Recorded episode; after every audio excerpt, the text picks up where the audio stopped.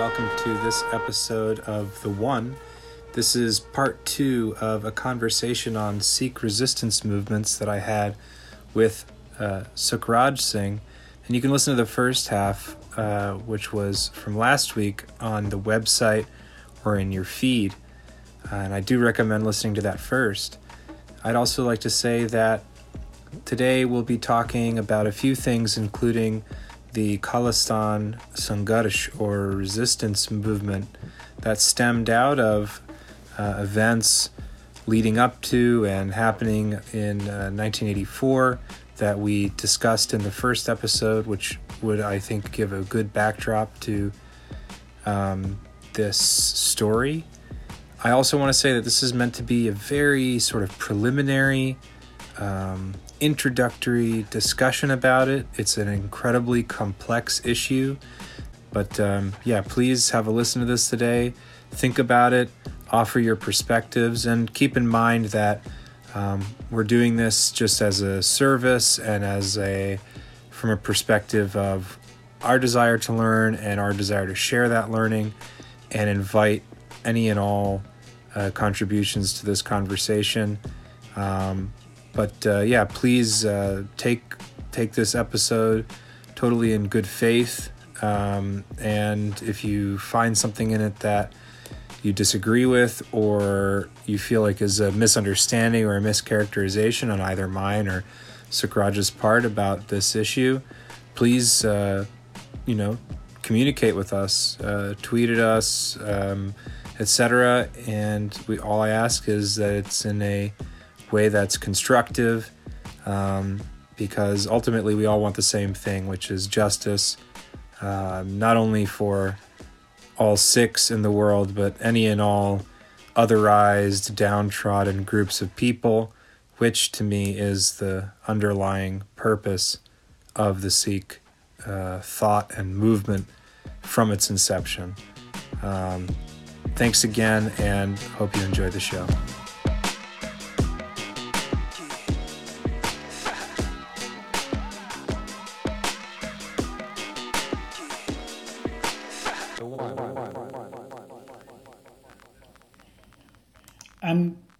It's really important that we i think unintentionally the way this article was structured i start to realize this that not only was it a timeline this article the way i structured it but it kind of really it lays out the foundations of where we move in a post-colonial setting. So everything up, up until now that we've mentioned is pre-independence india. So it was under the british raj right and the next segment of the article is dedicated to Khalistan and the Khalistan Sangharsh, right? Sangharsh meaning the struggle. And this is really interesting because this is this leads on to exactly what you were just talking about. So in terms of you know intersectionality, solidarity, and where do we stand, and it doesn't matter who what your identity is, as long as your source is liberation and truth for justice, um, where do we stand? And and that, when you say Soch, what do you mean? Uh, um, the, the, school of thought on in terms of where you stand on that position of justice and anti-oppression, you know, um, and th- those limits, what you just described, really get tested when we start to see the post-colonial political integration of India, which is really one big mess right now, right?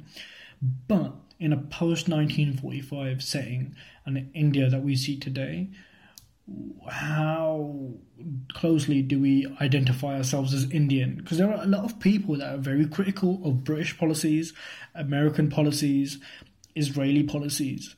But if they are Indian, if they are quote unquote Indian themselves, they don't criticize their own home state, the Indian state.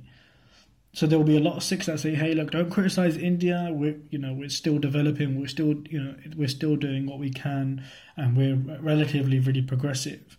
But the entire framework of the Indian state is oppressive um, to a lot of communities that don't subscribe to a Brahmanical school of thought. You know, that don't subscribe to a quote unquote Hindustan and so that really pushes the boundaries now when we start to get on Sikh resistance because there is no discussion on Sikh resistance without a discussion on the Khalistan Sangharsh. And the struggle here is the determination of Sikh sovereignty in response and against the agitation of the Indian state. And the discussion on Khalistan, you know, in the in the words of Azad Singh, is the most talked about topic, but arguably the least understood. And in all honesty, my position somewhat reflects this statement because what I mean by this is that I understand Khalistan through a very limited lens. I have a limited understanding, a limited experience, and a limited value to add to that discussion. And funnily enough, when I had the pleasure of writing the article on Sikh resistance for Consented magazine, I had a limited word count. And so when I constructed the skeleton for the uh, for the article, I had to include Khalistan, but there was no way I could summarize the Lehr, the Khalistan movement in 500 words. And so this in itself is a huge limitation. So in essence, I made the attempt to lay out the oppressive dynamic between the Indian state and the Sikh populace as as well as illustrate the Sikh demands via the Anandpur Sahib resolution. And and just before I read out the passage that we wrote on that, um, I think it's really important to understand why we call it resistance. You know, why is it not civil liberties? Why is it not? Mm. Why is it not common sense? Why is it not self defense? And it right. really makes you um, makes you really kind of realize that the only contextual framework that resistance exists is against a capitalist one and a national one, nationalist one. Mm. Because we don't, you know, why is it not civil liberties? Why is it not called a civil war? Why is it not human rights? But it's called resistance because it's framed by the state as such that we are pushing the bounds of reason and rationale to the point where we are considered extremists. And right. um, that's the level of critical choices of words that we choose and that have chosen for us. And so i mean it can so easily just be like oh you know khalistan is a human rights issue issue. Oh it's a it's a civil liberties one it's uh it's it's common sense that we are opposing oppressive legislation or homogenization by the Indian state, but it's called resistance for a reason. And I only find that the word resistance exists in a capitalist and a nationalist framework of oppression. Uh, that's something I just considered myself. I don't know if you agree with that, but it's really, it's really, it's really important because even when, even when you're uh, challenging a police officer arresting you, you know what is that? What do they call it?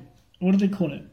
Resisting arrest. They, right? they don't call it common sense. They don't call it a natural reaction. They don't call it self defense. They don't call it uh, civil liberties. They call it resisting arrest.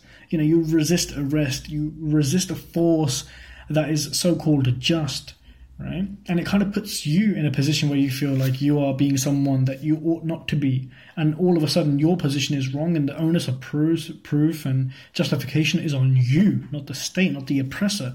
So I think we, we really need to have a radical shift in the words we choose as well. And that's what I picked up a lot on when I was writing for Khalistan. I was like, well, this is not this is not only a this is a resistance movement. Sure, it's against the nation state, but in so many other thing ways is it something else you know, it's a human rights movement. It's a civil liberties one. It's one of self determination, and so um, resistance is really de- uh, is it dog- uh, stigmatized? I would say. Yes. Just well, on that saying. Similarly, the word radical is exactly. uh, is stigmatized, whereas you know radical has to do with I believe the root word is is radix, which I think means like root in Greek, and the idea is is that you know, ra- radicalism exists in opposition to being reactionary. Uh, ra- reactionary thought is is is the police state, is militarism, right? It's it's you you know a problem exists. You create a negative law to resist that problem, at least nominally, and then the the solution to that problem is in the American context. You know, you look at say uh, drug uh, the drug war, right? Um, you know, you have a, a the, the use of substances that have can have like a detrimental effect on the society. Um, and uh, so, in, in, in response to that, the reactionary response is, oh, you just make drugs illegal. Um, and then that and will have a will have a heavy hand on the law exactly to enforce them. And and and so then it's like, well, it's illegal. So and and the reason, quote, you know, the the nominal reason for the illegality of the substance is the um, diminishing of the problem of this substance that it creates, but it does absolutely nothing to actually solve the root reasons of why people might be engaging in uses of that substance or over engaging in the use of a substance and how that substance is negatively impacting uh, uh, uh, the society.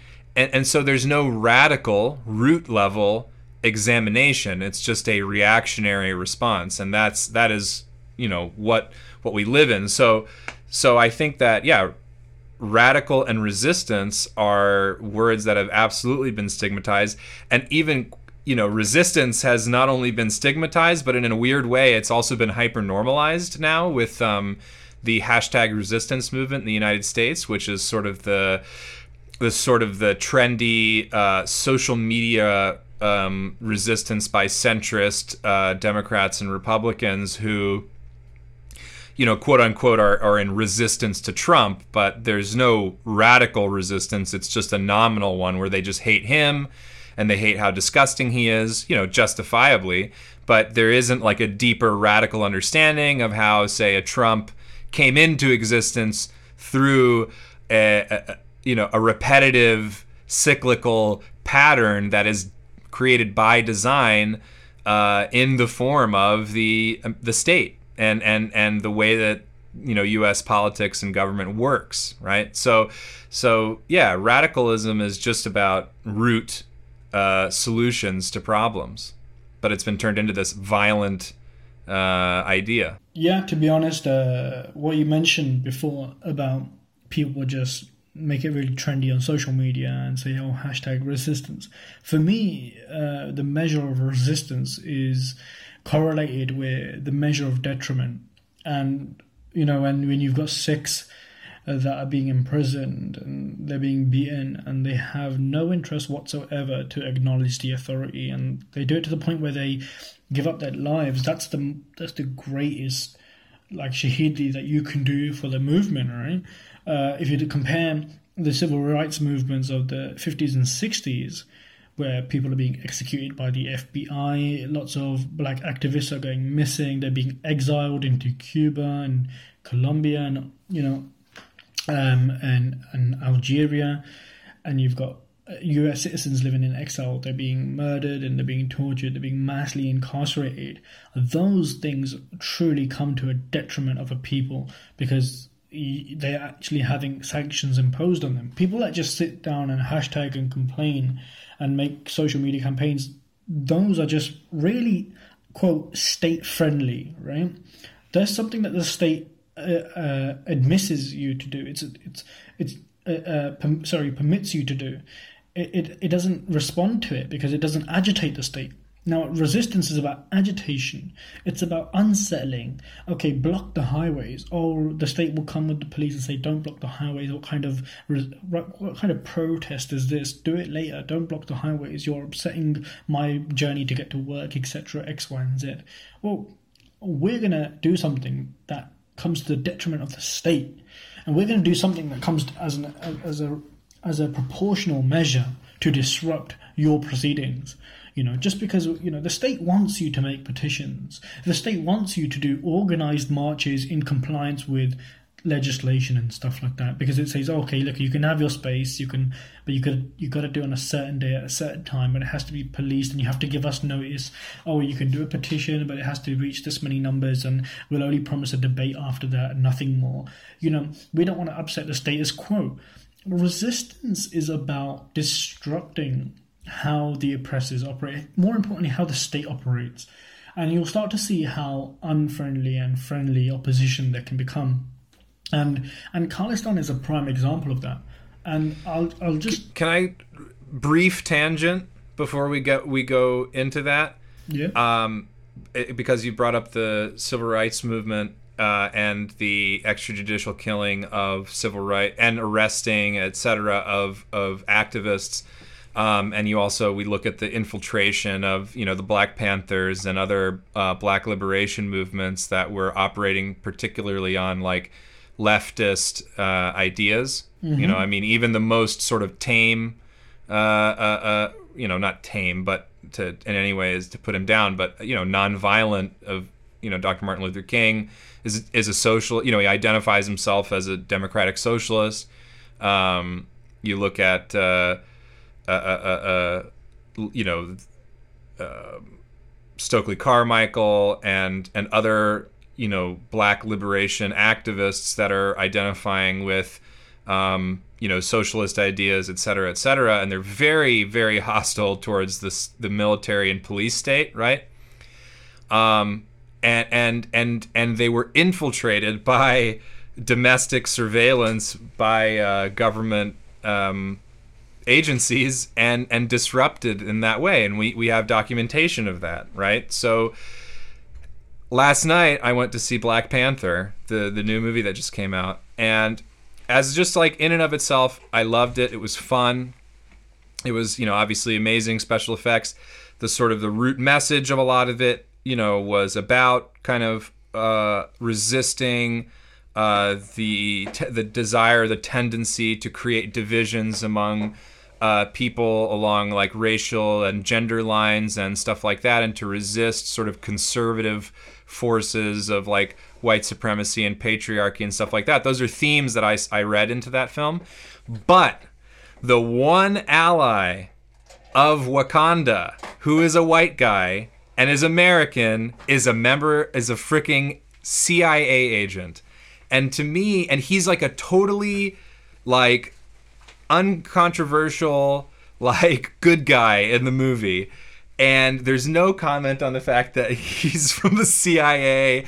Uh, even references like kind of tangentially references like American black liberation movements and the and the killing of those people. It never ever invokes any kind of like uh, critical like view of the CIA agent, right? And so that is something that really just came to the fore of my mind of this sort of again like this sort of like hip hip sort of approach to resistance and and and and liberation that you know sort of just like washes over any uh this obviously horrible uh, history that the, the CIA and Black liberation movements have, um, and also the fact that that the character is called Black Panther, but at you know, and the Black Panthers were anti-hierarchical, socialist, uh, resistance movement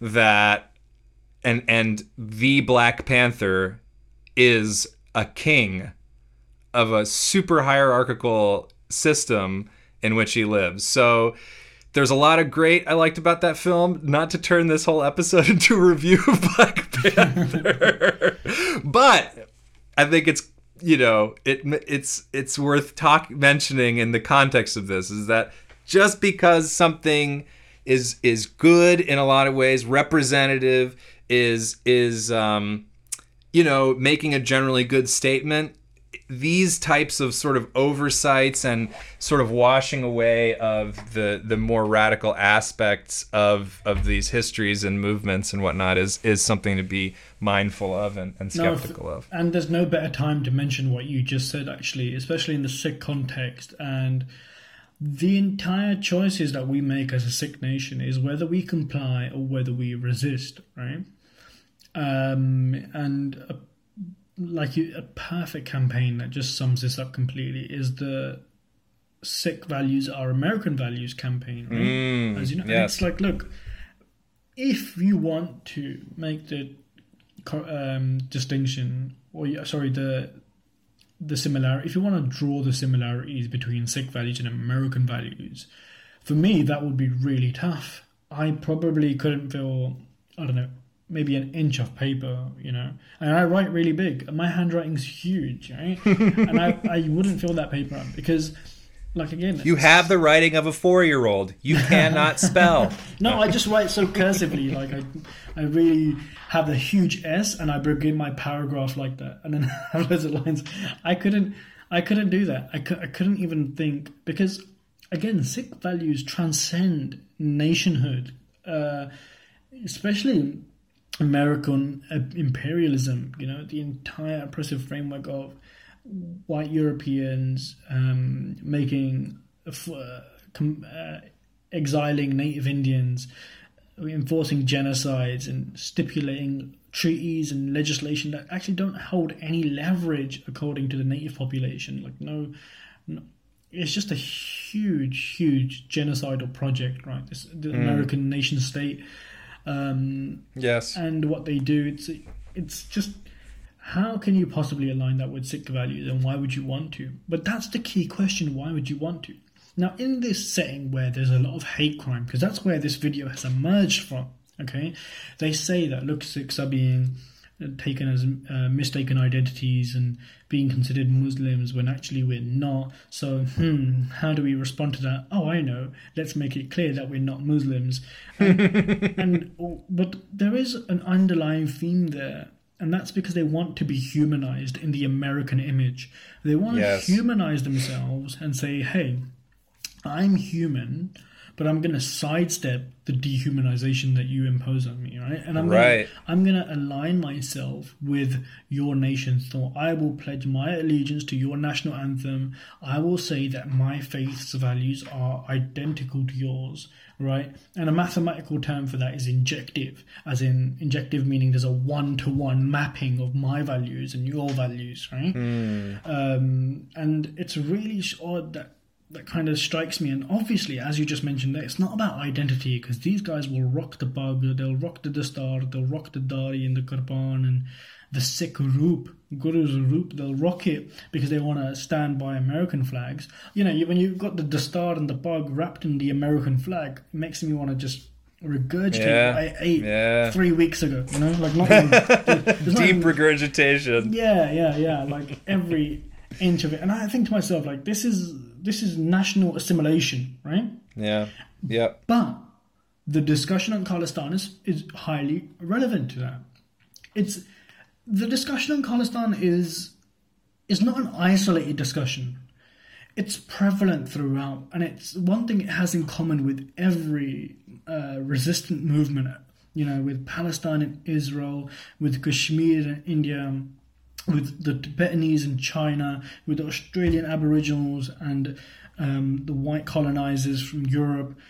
In every Rojava and the Kurds. Yes, keep going. Like the, every aspect of this Khalistan is a is no different from that discussion, and it's, it's that post-colonial political integration project that we're facing, and that has consequences, and that comes back to um, Antonio Gramsci's concept of hegemony and mm. cultural hegemony, and how the nation state operates to enforce that hegemony.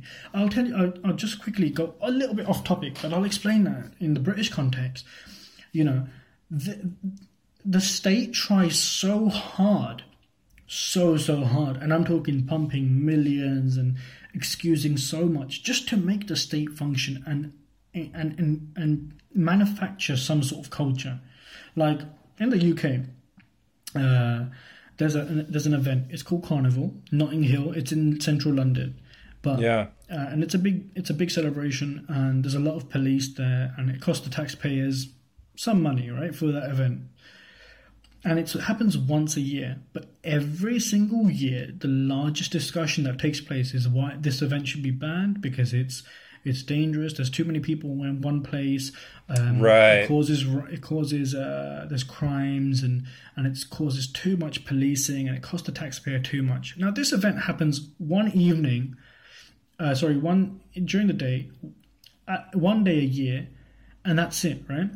Mm. And it upsets the large majority of the nation. And they get so upset, they cause their petitions, they say we're going to shut down this event, we're going to relocate it to make it safer, you know. And and it's largely a black event, right? Yeah. But the the attitude of the country is 100%, almost 100% against it. Mm. However, however, now see that event there, tens of thousands of people, tens of thousands of police, hundreds of thousands of streets being filled, traffic, and think about that on a large scale. Every single weekend, twice a week at least, yeah, across the whole country, up and down, what is taking place? A football match. Right? yeah, I knew you were going to say that. Exactly. Hundreds of thousands of fans in stadiums up and down the country are, you know, millions if you count it together. Every weekend, pubs being filled, um, drunks uh, celebrating, hooliganism. You've got the streets filled. You've got police cells being filled with football fans. Uh, you've got major traffic being and congestion yeah. being caused across the central city and nation cities, and and you think to yourself, this is causing a huge disruption we, mm-hmm. every single weekend, every single weekend, no doubt. Some days, weekdays, depending on the match fixtures, right? And it causes a huge amount of policing. But the state excuses it because it enforces a national culture and national identity, and it makes the country feel as if it's one identity of it under the British flag, right? and the and that's exactly what the national anthem does in America as well. You know, stand for the flag, stand for the flag, right. and actually bring there's a debate now of whether or not they should bring the national anthem to the UK. And mm. you know, in India, they're playing the national anthem when you attend the cinema, right? Mm-hmm. And and this idea of nationhood is the key central topic of the the discussion on Khalistan. And I'm just going to quickly go over what we wrote. Is that okay? Yeah, please. Okay, sure. Okay. So again, this is really important because a lot of people will say, "Oh, you know, are you Indian or are you anti-British?" And I'm like, "Hey, I could be anti-British and anti-Indian, right?" So this right. is really important. This is a post-Ajit Singh discussion. So, following the resistance to British rule in a post-colonial setting, the structure of oppression Sikhs were and continue to be compelled to actively resist is the newly formed Indian state and the consequential hegemonic policies that are associated with nation building, what I just mentioned earlier. This includes the ultranational assimilation to Hindutva ideology of common language, religion, and culture, in addition to relinquishing sovereignty to central government. The Sikh resistance to this is characterized by the Khalistan Sangharsh, which continues to contest the oppressive apparatus of the Brahmanical Indian state. So, Indian nationalism played an effective role in the anti colonial movement as a unified liberation front against the British occupation. However, at a more local level, the peripheral territories such as Punjab, Kashmir, Manipur, Mizoram, Tamil Nadu, and Sri Lanka and others have been at constant conflict with the, with the decisions made by central government throughout the post-colonial political integration of India. Moreover, the Sangharsh or struggle is not exclusively regional in nature, but also a linguistic and religious contention against the ruling Brahmin elite class of India. For instance, faiths such as Sikhs, Jain, or Buddhist religions are classified as denominations of Hinduism under Article 25 2b Part 2 of the Constitution. The BJP administration continues to press for Hindi to be marked as the national language of India on the basis that it's the official language of the Union under the Article 343, subsection 1 of the Constitution. Further, the Punjabi borders have been reconstructed several times, reducing the size, thus the political capacity of the state. See the Punjab Reorganisation Act 1966. So, this dynamic here, the struggle for self determination of the Sikh against the rising nationalism of the Indian state, is the framework that manifests an order of resistance to exist and is similarly found in the aforementioned territories. So, to better understand the Sikh resistance, it's important to take a closer look at Sikh demands and critically frame the discussion against the backdrop of national hegemony. A key frame of reference on this topic is the Anandpur Sahib Resolution okay, otherwise known as the ASR, issued by the Shiromani Akali Dal in 1973. So the ASR was composed of 12 resolutions that largely addressed the marginalization of Sikhs and other minor- and other minorities by the Indian state with respect to religious, economic, political and democratic freedoms. In resolution number 3, there are constant calls for social and economic justice concerning labour rights, wealth inequality, and Indian plutocracy. Resolution number four addresses the subjugation of the Punjabi language. Resolution number five demands reparations for the refugees of Jammu and Kashmir post partition. Resolution number 8 is an appeal for higher wages of the poor and labouring classes, and resolution number 12 aims to redress the redistribution of the Ravi Beas rivers in Punjab. And in short, the Anandpur Sahib resolution is a statement that demands the devolution of the Indian state in favour of the regional and national minorities. There is a much greater discussion to be had on Khalistan and the Sikh resistance to the Indian nationhood, as it's the most current and pertinent to the Sikh struggle. Now, what can we take away from this? What we take away from this is that India is trying to form a national identity, right?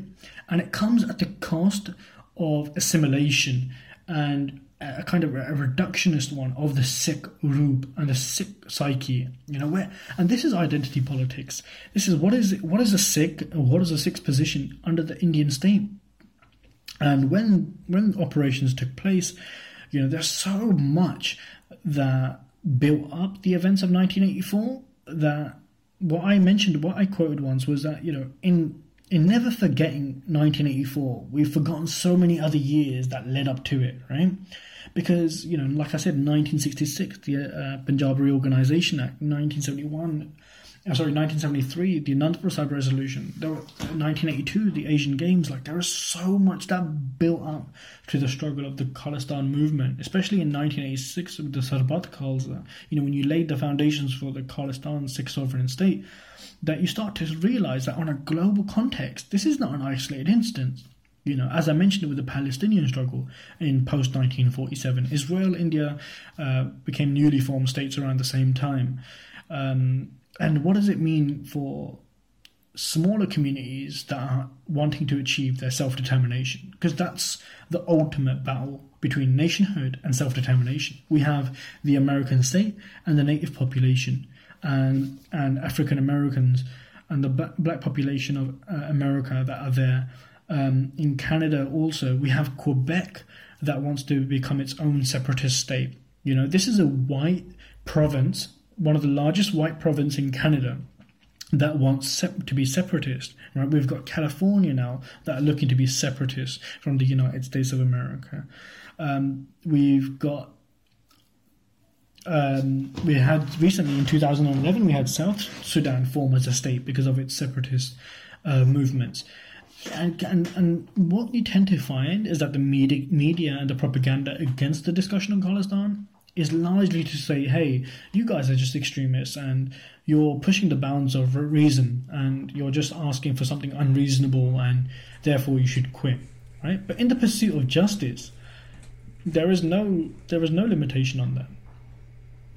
So I think there's a lot of there's a lot of going on here, and and it's um, you know, some different ideas and thoughts that come to my mind when we're t- thinking about these things is you know, going back to Ajit Singh. Um, you know, we're talking about a post Ajit Singh world, and and one of the things that uh, he he was very cognizant of at the time, uh, and he actually mentions in his autobiography is he is con- conscious of this sectarian sort of uh, rise of Hindu nationalism, um, and ostensibly, I, I would I would you know he doesn't talk about, for example, like the Singh Sabha uh, particularly, but he does mention.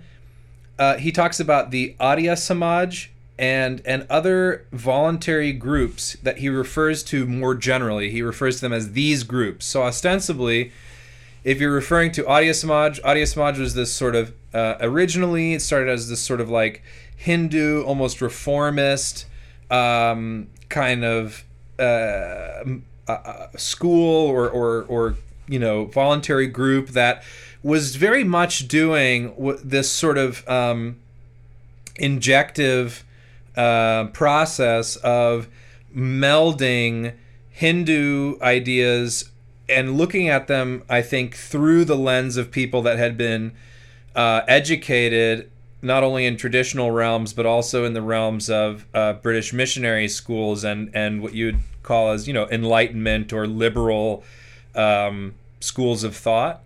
So and there were also Sikhs and Muslims that were all going through these different uh, voluntary groups and these different forms of education that were being filtered through this Occidental, um, kind of Eurocentric, uh, Abrahamic, um, Enlightenment sort of view of religion. And in order to, I think, for these elites that were most very often very much so elites, people that came from wealthy families uh, and, and high castes, though not always, across religious boundaries, were engaging with these um, elite forms of education as well as um, these these schools of thinking that were starting to create these more defined separate religious like sectarian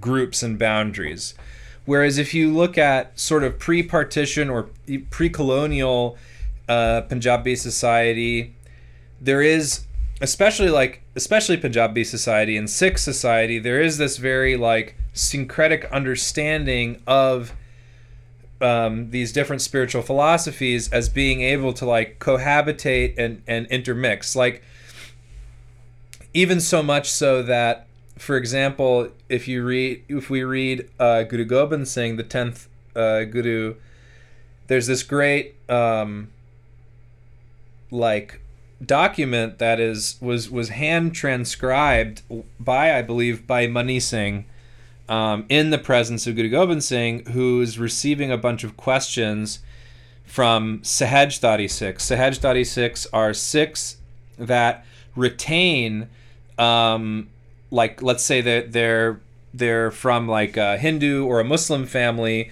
but they come into contact with Sikh thought, and they um, incorporate and and identify with Sikh thought as sort of a root under root sort of uh, foundation for their approach to the social and spiritual world, right?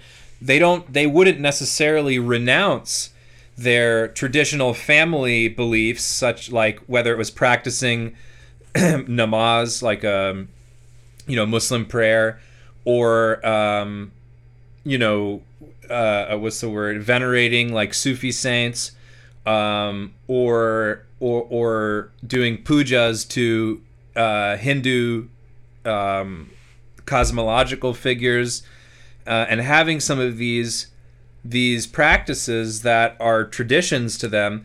They didn't all. These are Sahajdhari Sikhs. They're people that didn't necessarily take on the external uh, identity of like a long uncut hair and turban. They didn't go through baptism. They didn't enter the Khalsa initiation and in this document, they're asking Guru Gobind Singh very directly, like after the creation of Khalsa, now like what you know, sort of what is what what do you know? How do we um, fit into all of this? And he was very clear. He said, you know, if you have these practices that belong to these other um, traditions that you're a part of, your foundational practice is the Sikh one, and your but but continue to do these these other rites as you see fit. Basically, giving leaving it up to the judgment of individuals to to kind of you know flow naturally into their relationship with being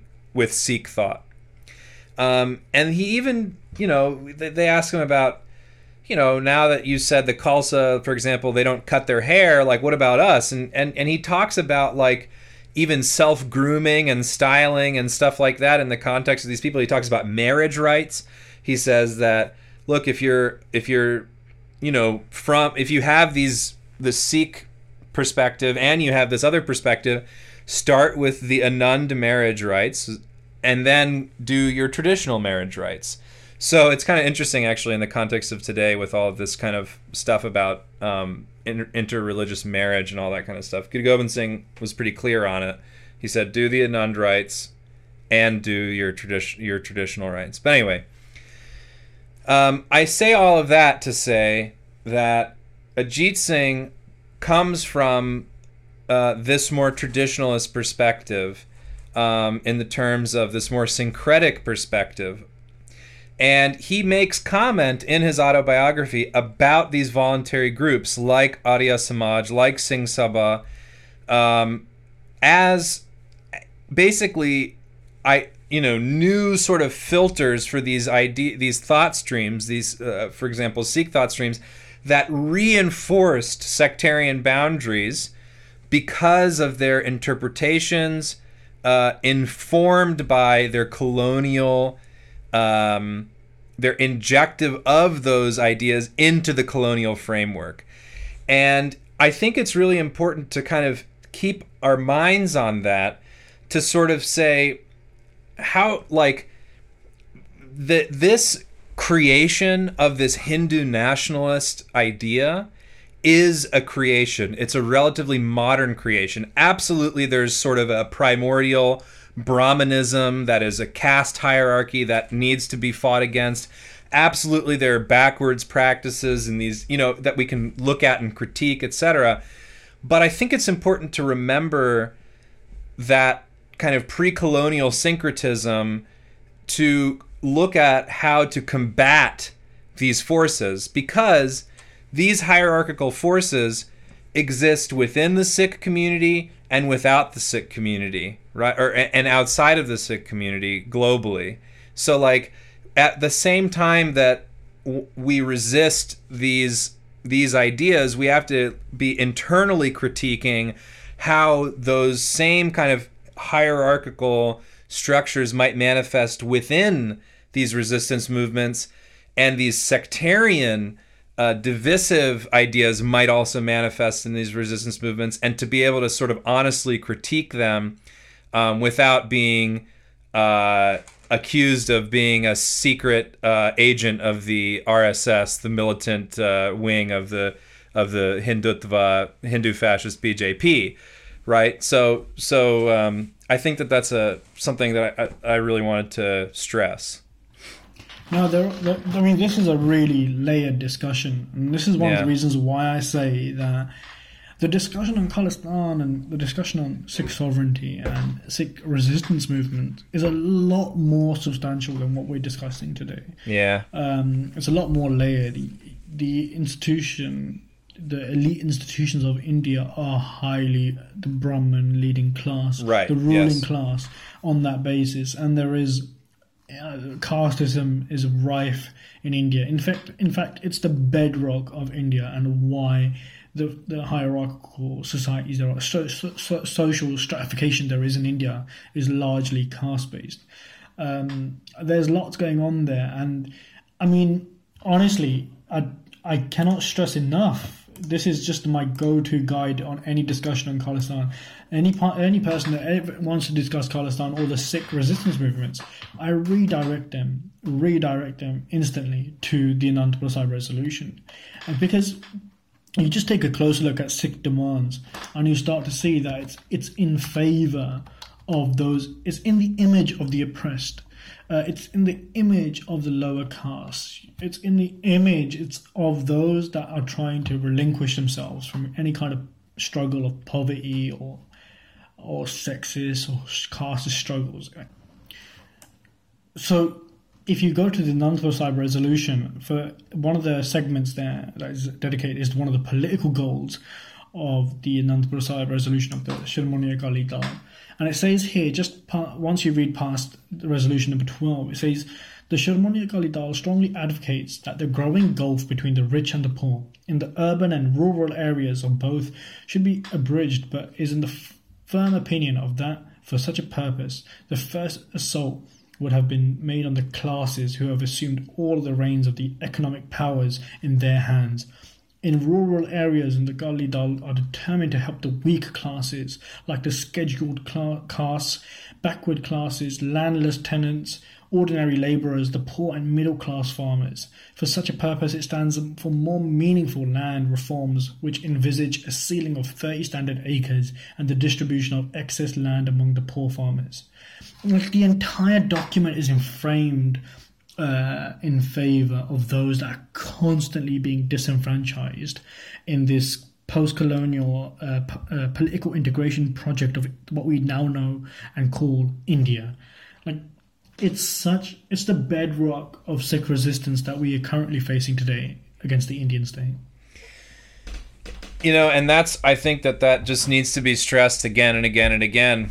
Um, I don't know. I don't have enough information. I think that there's probably plenty of of, of questions. You know, I mean, uh, and um, you know, just like questions and fearful ideas about that movement, about the Khalistan movement, um, that have been implanted uh, into the minds of most, including like myself. I, I know that um, it's still a subject uh, that I need to do a lot more reading on to, to, to better understand.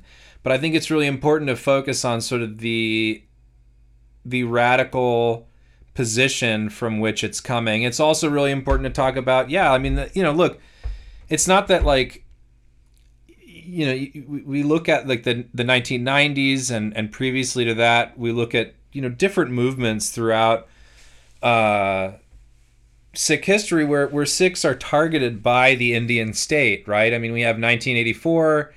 Um, of course, you know we have the destruction of the Harmandir Sahib, and um, and and that whole event rises from uh, a sort of a it's obviously complex, but it, it rises out of, you know, firmly uh, making the demands that are rooted in the Anandpur Sahib resolution, as you've read, and those demands are, you know, trans-religious and and uh, uh, uh you know, pa- you know, trans kind of boundary, state boundary, right? As as we can see, they're rooted in kind of a philosophy of taking care of the downtrodden and the oppressed. Uh, and that is the stand that that leads to the conflict in which uh, the Harmandir or the Takht is dis- destroyed in Operation Blue Star. Subsequently, you know, in in a a use of the kind of otherization and the um, fear mongering of the Sikhs and Sikh identity by the state, as if you you know anybody has listened to the first episode of this show will know, um, you know, were that kind of fear and and misunderstanding um, was used to mobilize uh, people to go kill thousands of Sikhs over the course of three days in, in November of 1984. And then subsequently after that, you have tens of thousands of, of killed um, over the course of the, the late 80s and nine into the 90s as a part of a continuing more militant resistance movement that saw um, active military resistance to the state as as justified because of the oppression that had been wrought on the Sikhs, and um, and then you also see uh, uh, uh, like these extrajudicial killings of young um, young Sikhs and Sikh political leaders uh, because uh, by by uh, the police and internal uh, inter- intelligence and security forces, where you have you know same thing in Kashmir, where you have these you know countless stories of you know, if you if you were found to have, have killed a, a, somebody that had been labeled as a militant in the police force, um, it was a great way to get promotions and et cetera, et cetera. So these perverse incentives to, um, you know, murder extrajudicially young Sikh men, whether or not they were involved in any kind of a movement. Um, for the to climb the ranks of the uh, of the, the military and, and police establishment and so you know it, it, there it's it's there's a lot there's a lot to to read about and to learn about here but i think remembering the root demands of that movement are very important. Um, i'd like to shift gears a little bit uh, and talk about a couple of things.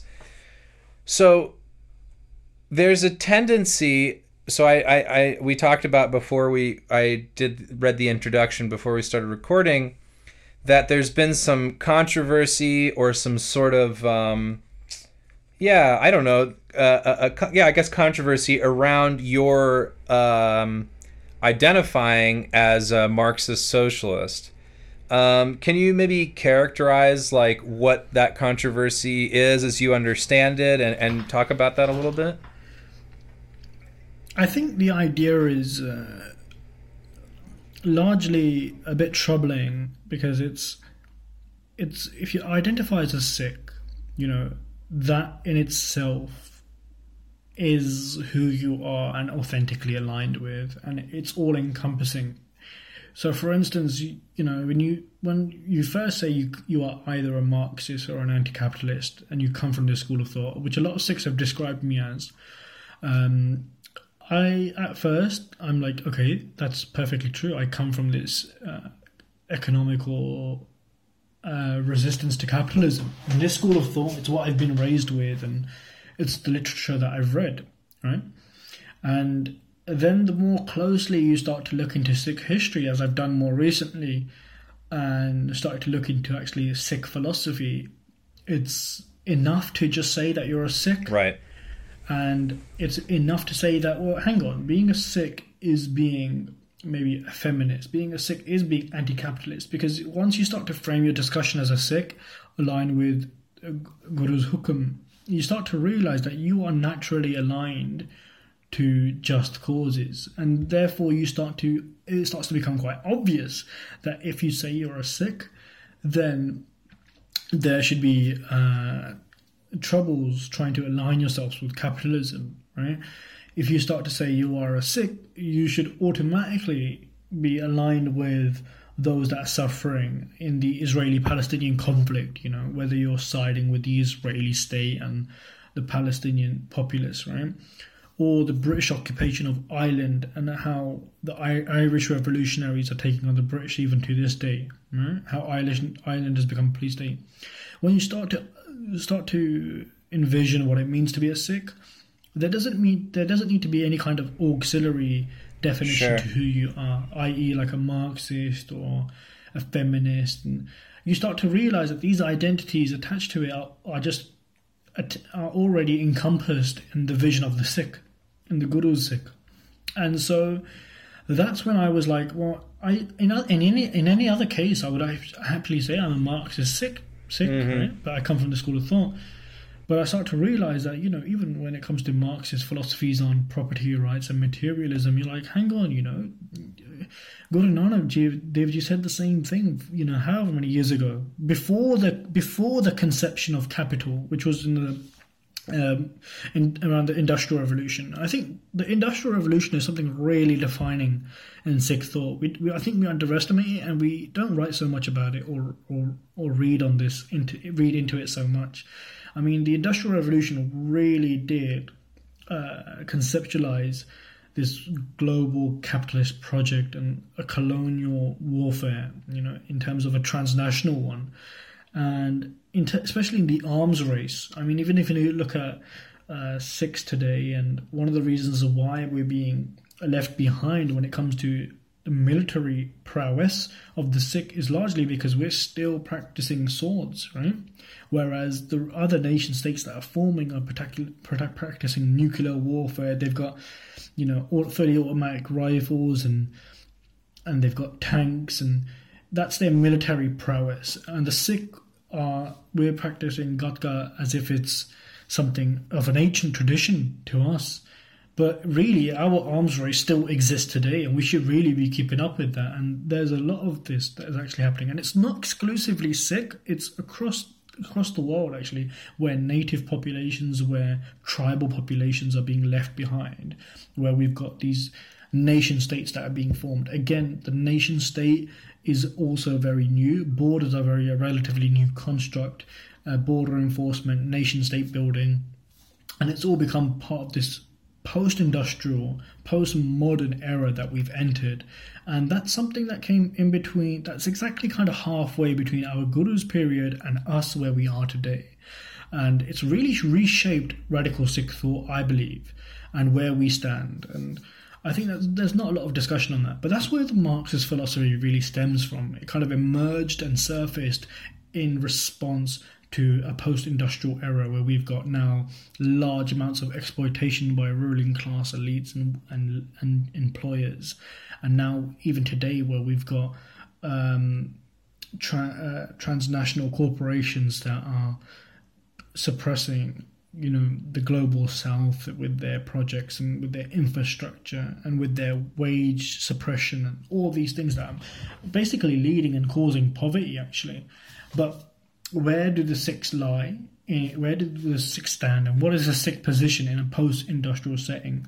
So a lot of me has come from a Marxist school of thought, but the more I started to read into Sikh history, I started to realize that the Sikh is the almost the ultimate identity. That this is the this is a stance that you take for justice in whatever form it takes whatever whatever form of critical thought there is or narratives that the Sikh thought aligns with the image of the oppressed and that's something that I started to really recognize and I was like I'm more than I, I think it's more than sufficient to just be a Sikh in these cases that's that's that's why I kind of brought that up I think that that's a really great great point. and things that come to my mind uh, listening to that are often the way that I think about that is, is yes, like my, my fundamental identity as a Sikh uh, informs the mentality that draws me towards these uh, left ideas.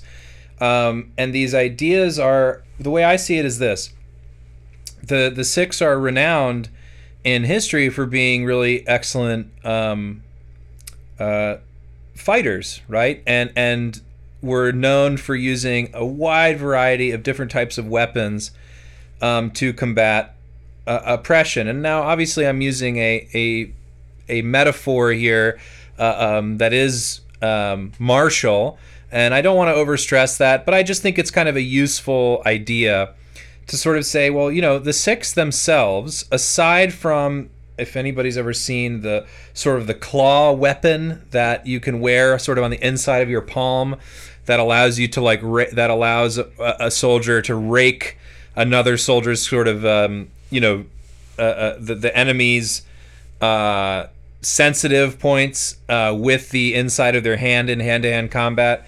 That's a Sikh invention. That's a weapon that they invented. Aside from that, the Sikhs didn't really invent any sort of like new types of swords or um, you know, any anything that's quite uniquely Sikh. They were borrowed from uh, Persian uh, militaries and and other fighting forms and Mesopotamian, and Mesopotamian, right? And they're um, and and the Sikh philosophy is very sort of you know it's unifying, and so it says like let's what's the best way that we can use these things to accomplish the goal of of justice um, and so they incorporated all these different styles and and and whatnot. Um, so it's not that they, by adopting these weapons, that they became not any, anything other than Sikh. It's just that they were using them to to fight, right? So to me, like um, left ideas are tools. They're their own sort of thought weapon for identifying um, systems of oppression. And there's a really wide array of left thought that, you know, where you find problems with, say, um, you know, Marxism, uh, very specifically, sort of like Marx's writings and problematic ideas that he has about women and problematic ideas that they that he has about uh, minorities and stuff like that. Well, there's there's critiques within left thinking that critique those things. You find, you know, problems in left thinking about, say, you know, Lenin and democratic centralization and kind of a centralized state that we see with the USSR and well, well, there's a lot of left thinking that critiques that as well from like a, an anarchist perspective, etc. And so these are avenues of thought for sort of evaluating modern society that we don't have like a, a deep critiqued writing of exactly how to identify oppressions um, in the post industrial world that come directly from the gurus, because obviously they existed before that. But we have the principles that we use to identify oppression and and then a more and then sort of intricate tools to help us to further identify and to further formulate oppositions to those forms of oppression, right? And also, it allows us to build solidarity with people that are sympathetic or have similar, um, you know, understandings of how a society and a global a global society can and should function for the justice and, and benefit of all people. Um, so I think that you know there's not really a dichotomy that needs to be made. It's like you're a, you can be Sikh and you can be Marxist. You're not you're not you know bowing to you're not putting uh, you know Das Kapital in in rumala and and doing like uh, you know uh, doing take to it or anything. You're you're sitting there and reading it and going, oh yeah, like this ultimate philosophy that I literally like bow my head to is being supported and being uh, given an intellectual um, support by these types of thinking, this type of thinking that comes from all different types of people throughout history. And it's actually very, it's very liberating and it's very, it's very cool. Another thing that comes to mind is as you were talking, um, is a is is about or connected to that idea is if we look at our own historical predecessors, the Sikh gurus and and other Sikhs, maybe during or after the, the Guru period, they didn't only investigate Sikh texts for inspiration, for um, political or intellectual in, enrichment. They were, you know, it's not like like literally the the the the the Sri Guru Granth Sahib is founded on, I mean, Guru Nanak's revelations and his ideas, but he goes back and he finds these pre-existing saints and he references them to put it in a kind of a modern perspective and says, look, these are ideas. These guys they existed a couple hundred years before I did. Here's the same ideas. You know what I mean? We bow to Hindu and Sufi poetry um, that is rooted in these same philosophies. And so there's no, there's, I think that, that if you have a, a clear connection to these ideas of justice, of unity, etc., you can find that truth in a multitude of other texts and sources to use for inspiration, analysis, motivation, etc. Guru Gobind Singh himself translated the Bhagavad Gita into Punjabi, called it the Govind Gita. You can look this up. And he recommended for his Sikhs to read it to help understand concepts that it lays out in there. He also um, he also uh, references I forget the name of this book, but it was a very common book um, that any sort of politically minded uh, Indian ruler would read at that time and had read for generations leading up to it. And I'm forgetting who wrote it, but I think it even comes out of like the Ashokan period or something like that. It's a really ancient text. And he looks back and he reads it and he uses it. Um, and, and we have to imagine, I mean, the man was, Guru Singh himself was a was a scholar. He was somebody with a wide vari- variety of of um, knowledge and um, and skills like languages, etc. Also, another thing to look at that I I often is I think about is is this as critical as the Sikh movement can and should be of external forms of oppression, it can and should be internally critical of its own structures that can manifest its own forms of oppression. How, where we find examples of this, right? Um, Guru Gobind Singh, in part of creating the Khalsa, he did away with the ancient uh, Masand system. The Masand system was a form of um, kind of like uh, kind of loose governance in a way that um, where the guru, I believe it was I believe it was Guru Ramdas instituted the um, the fourth Guru instituted the Masand system. I might be wrong. That basically um, these representatives of the Guru would go out, you know, kind of go out to these different places, or maybe they were existing leaders within communities, and they would be kind of a liaison between the community and the cent- and the Guru, right? So it was kind of a centralized um, model, right? And what happens is, is you know, this centralized model creates oppression, which is where these people that are given a hierarchical status are allowed to collect taxes. They're allowed or like kind of donations to contribute to the Sikh broader Sikh movement. And they sort of act as like a proxy to the guru. Guru gobind singh sees this problem because these guys start to get out of hand. They they you know the power and the hierarchical structure goes to their head. Generally, generationally it's passed down. And he says look we're off that, right?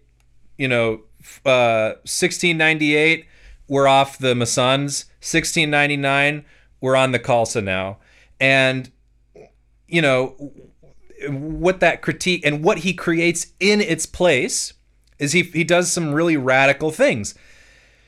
So, you know, whether you believe the literal um, sort of events of creation of the Khalsa or if you believe uh, like a metaphorical uh, you know events of the creation of the Khalsa, I think is not that that is a matter of sort of personal faith and understanding. But what ultimately is created is a system where Guru Gobind Singh says the consciousness of the Guru can be found when five dedicated Sikhs get together and and like uh, get together to to like talk. A, sort of a modern under like way I look at it in a way, and, and this you know people might take offense to this. It's like creating a working group in like a left uh, a left uh, philosophy where it's anti-hierarchical. What does Guru Gobind Singh do when he first creates the Khalsa? He he asks them to give him the initiation and bows to them. He actually um, flattens the hierarchical structure of the Khalsa of the Sikhs, I think, in that movement. And what he makes the what he makes sit on top of the hierarchical structure is the liberatory philosophy itself rather than any person or individual identity. And and and he he and so these are things that we can can find correlation to in in broader movements that go against hierarchy and against like top-down structures and make practice liberatory practice the vic is the goal in and of itself. And and another kind of thing to connect to that is he the gurus did not shy away from breaking tradition right? They were progressive. They held on to the core structures, but they said when they identified some something bad, they they within their own structure, they critiqued it and they fought against it. Right? We have you know, we have even stories of the gurus themselves, of Guru Tegh Bahadur being denied entry into the Harmandir Sahib, and and ultimately that same system uh, that denied Guru Tegh Bahadur entry is the thing that Guru Gobind Singh, you know, works towards changing. And um, I think that that sort of self-reflective, critical um, mentality is really important because what can we look at within our own Sikh communities, even in ones uh, where people are really connected to this broader resistance movement that seeks to ameliorate the um, lot of the downtrodden, we can still find patriarchal ideas. We can still find um, uh, caste ideas that are still manifesting themselves, uh, and, and a whole lot of other structures that are manifesting themselves, and without a really good critical framework to identify these problems and to be self reflective, these sort of things can perpetuate themselves simply in the name of tradition, as opposed to understanding that actually what our tradition is is progressive, is self-reflective, is self-critical, and inwardly looking, and and unabashedly destroys structures that perpetuate any form of oppression. And, and so, you know, I tie that to homophobia in, in the Sikh community. I tie that to um, patriarchy in the Sikh community. I tie that to um, any kind of hierarchical structure that reinforces itself. It's really useful to look at left some left philosophies to understand how those mentalities still populate and colonize our own minds and how they perpetuate themselves within our own movements and communities. And there should be absolutely nothing wrong with with um, just being critical. Um, and and and the anti-critical nature of a lot of the time of what we see in especially like Sikh you know social media and stuff like that of anybody that comes out with a a critical response to almost anything um, can often be shouted down and and um, you know perhaps understandably so because people have been so on the defense for, for for a long time. But you know I think that it's really important to create an atmosphere where people feel like they can approach this thing and where you're constantly reaffirming the core principles rather than any kind of external or um, divisive signifiers as symbols of your allegiance to these principles. I, I, I think this is a really good um, point to not only close off our, close off our discussion, but also kind of suggest what we'll be talking about next. And mm and I hope I hope we can do this soon because I remember when we, the discussions that we've had out of this podcast, especially uh, about the relations between Sikhs and white Sikhs, and this is something mm. that I really wanted to touch upon um, in this discussion, but also I think it deserves a whole another podcast about what is the Sikh philosophy and where do Sikh stands and what is the contention between Punjabi Sikhs and white Sikhs Hmm. Um, what is this kind of criticism or evaluation that we have uh, in terms of the racial dimension of being a Sikh? And the discussions that we've had and our experiences and what we came to a conclusion, especially about our personal lives, is that we are somewhat uh, the parallel selves of each other. Right. so, right. Especially where we stand on a lot of these issues, uh, politically and economically speaking. But I mean, the uh, we we are both born Sikh. We are both practicing Sikhs, and in essence, the only difference between you and I is that is is our pigmentation of our skin, right? Right. However, there are obviously uh, contentions and a lot of problematic uh, disputes between Sikh Punjabi Sikh thought and white, predominantly North American Sikh thought, right? Mm-hmm. And where where we stand on that and that's something that especially what you said about the universal truth and the universal values of Sikh teachings and what is what it kind of transcends race right yeah. and so what what is it that causes some this friction and where does it come from and we had a discussion a personal discussion on the phone a lot about and we came to a lot of kind of introspective truths about ourselves mm. and the communities that we come from and and we just felt like it deserved a whole other podcast. And yeah, I don't know about you, but I'm really looking forward to having that discussion. Yeah, me too. I think that there's a there's a lot to talk about there. Um, you know, I, I think that what we can I, what we can do that very as soon as soon as we're able. Um, and uh, I, I think that there's a lot to talk about, and I, I I guess what maybe is worth saying right now is is sort of to say that um, it ties back into all of these um, ideas of division um, and, and, perception. Um, I think that something that I like to say a lot is that like race is not real, but racism is, right? So there are not um, these inherent characteristics that you can assign to people, uh, these intrinsic uh, natures that you can assign to people based on their pigmentation, um, right?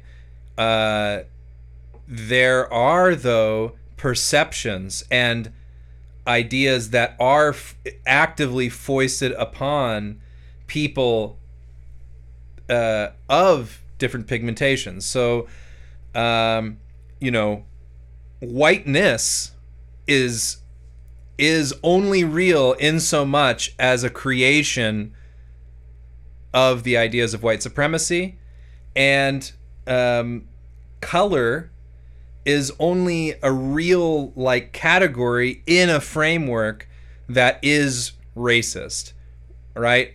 Our rate quote unquote racial divisions and differences you know that are somehow connected to our skin colors are obviously false and i think we can talk a lot about that um, but there is also a lot to talk about sort of when you don't have an awareness of like what white supremacy is and how nefarious and how really sinisterly like it it can it is colonizes all people's minds um, because because it's not just about white versus people of color it's also about you know you, you talk about sort of fairness versus darkness in india even in the black community you have discussions about you know people of lighter and darker skin colors etc so this these ideas manifest racial subjugation in so many different realms and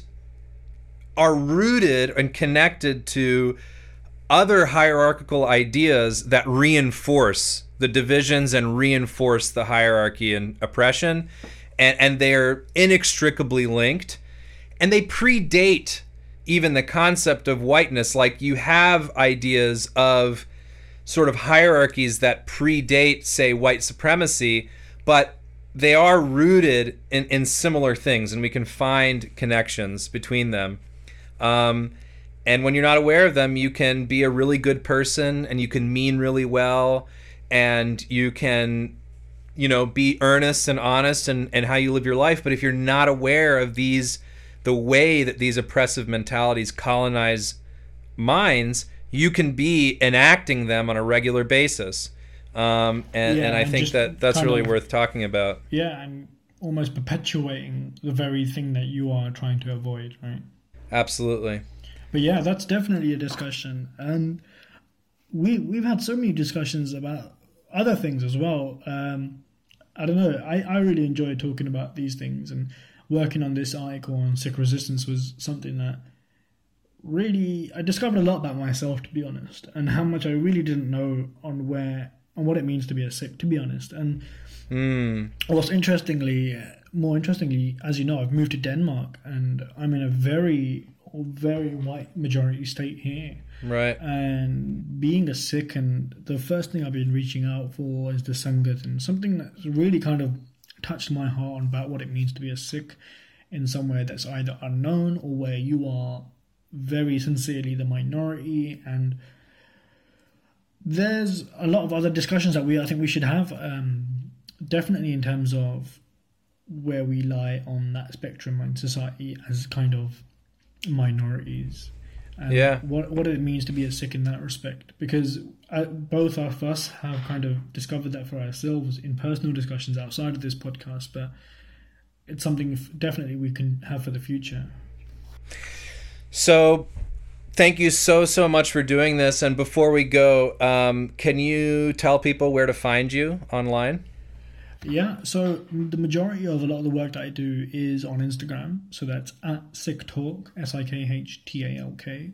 Or, as you mentioned earlier in the beginning, uh, something a new project I've started, which is only like a year old, is Sikh Archive, where I'm collecting and documenting uh, historical imagery of Sikh migration and Sikh Sikh movements across the globe, from Argentina to Sikhs in Ecuador to Sikhs in Fiji, Australia, and so on and so forth. There's a lot going on with that project where I'm just documenting and collecting and archiving Sikh imagery. And it's a really interesting project. So that's at, at mm. Sikh Archive on Instagram as well. It's also got a website, www.sikharchive.co.uk.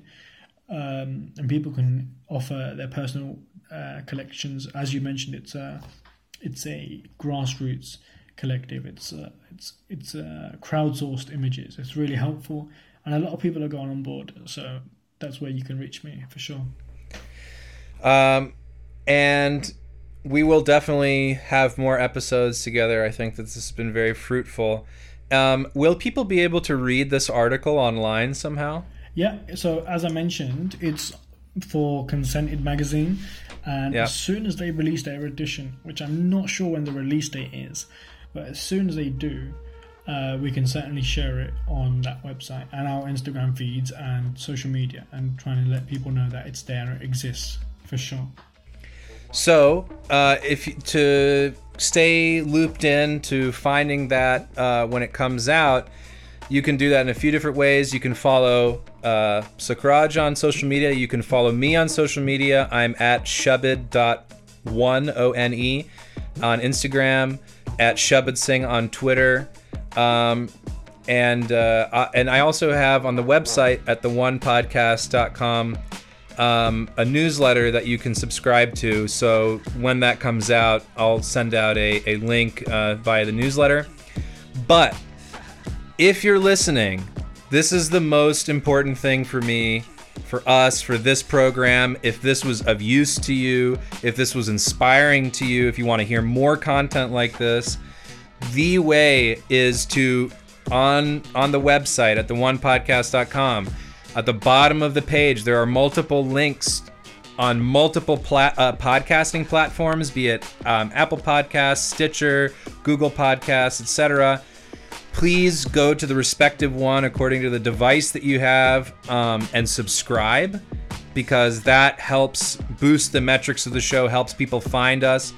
And if you're an Apple Podcast listener, please go and comment and rate the show five star reviews only. Otherwise, if you don't do it, if you don't do five star reviews, you're against uh, the one, and uh, we will not accept it. Uh, and uh, I'm also incredibly sensitive. Um, no, but really, please, uh, if if you so feel inclined, uh, give us a comment and like a review and a rating and please share it on your social media and just get it out there because I think that these conversations are of a lot of um, use to people, and uh, yeah, just want to spread uh, the word about the show. So thanks uh, so much, everybody, for listening and participating. Um, and last thing before we go. Um, the first three episodes are in in the the books. All three of my guests have been men. I am a man. Uh, I am a I am a, a, socialist feminist. I believe in the progressive stack. If you don't know what that is, uh, check it out. It's a very cool idea. I want um, female voices, uh, femme voices to be heard on this show. If these ideas are vibing with you and you can think of um, female uh, Sikh or non Sikh intellectuals that are talking about this realm of things, are talking about um, India or, or, Sikh history, uh, Punjabi history, South Asian history, etc., and you think that they'd be a useful um, a voice that you'd like to hear sort of in talking in this context, please point them in this direction. Please reach out to me if you yourself are a, a, a, a you know identify with that. Um, i want this to be a platform that is not just dudes talking. Anyway thanks everybody and see you next time